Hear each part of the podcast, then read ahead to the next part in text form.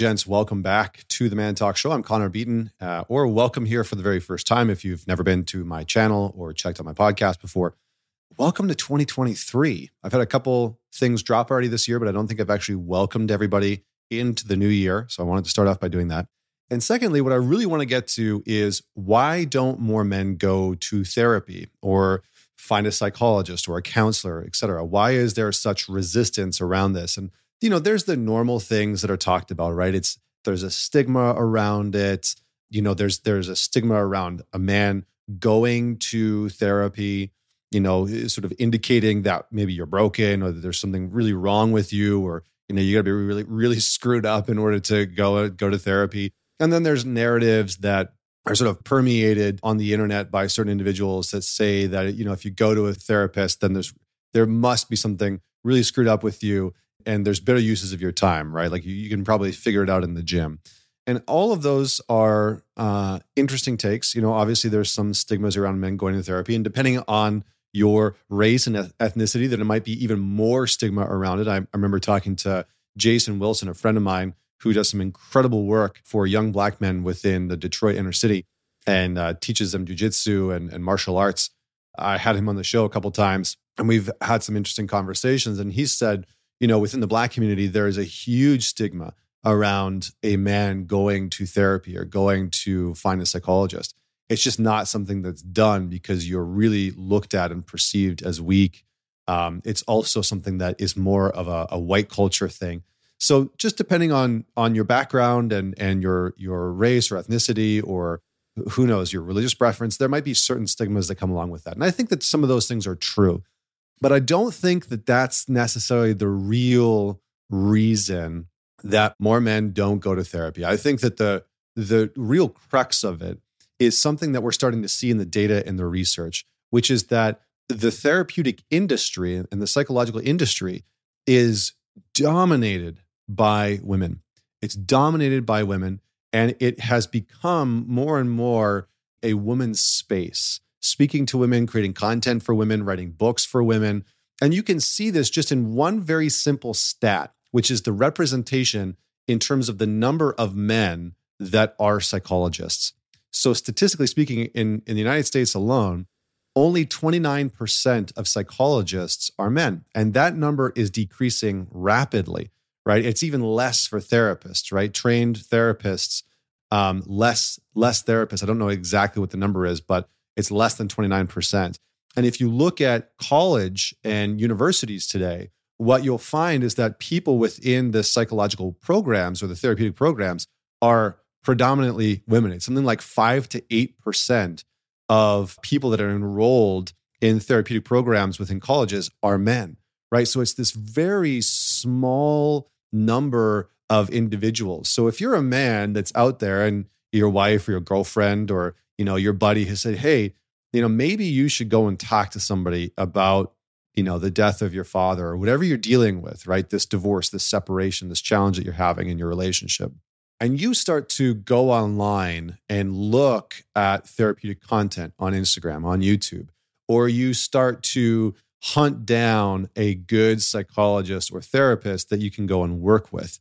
The first thing you're going to come across is one, the majority of the content out there is probably not going to speak to you. I think that the therapeutic industry has done a massive disservice to itself in not speaking a language that represents what is going to engage men and not creating content and information that is going to speak to men, that is going to engage men specifically. So when you go to these conferences and you and you again you look online, a lot of the content that is being created by therapists, by psychologists, by counselors, etc., a lot of that content is specifically designed, curated, and directed towards women. And it's why a lot of men don't follow those types of channels, right? I mean, my channel is specifically for men who are looking to find these types of resources.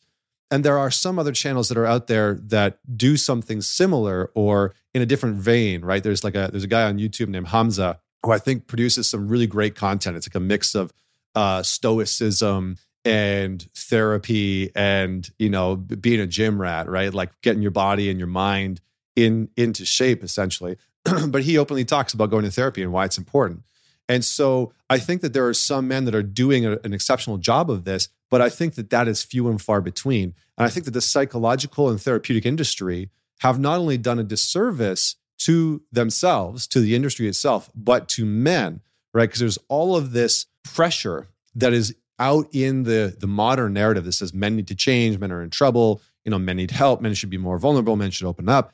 But then the access is not there. And then the support and the way that that support looks is designed mostly for women. So a lot of guys come across this content and they're like, this doesn't resonate with me at all. Like, this is just telling me to open up and, and cry or be more vulnerable or like share what I'm feeling. And for a lot of guys, like I don't even I don't even really know, or I don't think that that's going to solve my problem, or like how the hell does that help me in my marriage? So I think that largely there's been this gap, and you, again, you can see less and less men entering into the psychological space because it's it's dominated by this more feminine oriented narrative. And so I think a lot of men look at the industry and and they say that's probably not for me I think I'll I'll go to martial arts instead. I think I'll go to Brazilian jiu-jitsu instead. I think I will, you know, I'll just try and work it out. I'll just try and, you know, talk to my buddies about it or, you know, a woman in my life. I'll just try and get some advice. I'll try and figure it out another way rather than seeing the value in going down the path of working with a therapist, a psychologist, a counselor, coach, etc. And I think that a lot of guys come into the space and they see people like Tony Robbins or Brendon Burchard or Grant Cardone or whoever it is that they're inspired by. And there's no real pathway for them to find somebody that they can work with one on one, that they can actually dive in with individually that's going to be able to support them. So, this is my take. I think that there's a vacuum. I think that it's maybe shifting a little bit with organizations like EVRYMAN and Sacred Sons and my organization, ManTalks, and my buddy's organization, The Nation, Man Uncivilized, Trevor Boehm. I think that there's a lot of guys that are starting to step in and create therapeutic spaces for men to do very deep work that that is done in a way that resonates more with men that it that is different than you would normally get in sitting across from a therapist and just sort of talking about things for months on end. So let me know your thoughts. What do you think is the driving force behind more behind men just avoiding therapy or finding a coach or a counselor altogether. Do you agree with my sentiment? Do you think that there's other factors that I should address or talk about? Share it, right? Men it forward with somebody and engage in the conversation. And until next week, this is Connor Beaton signing off.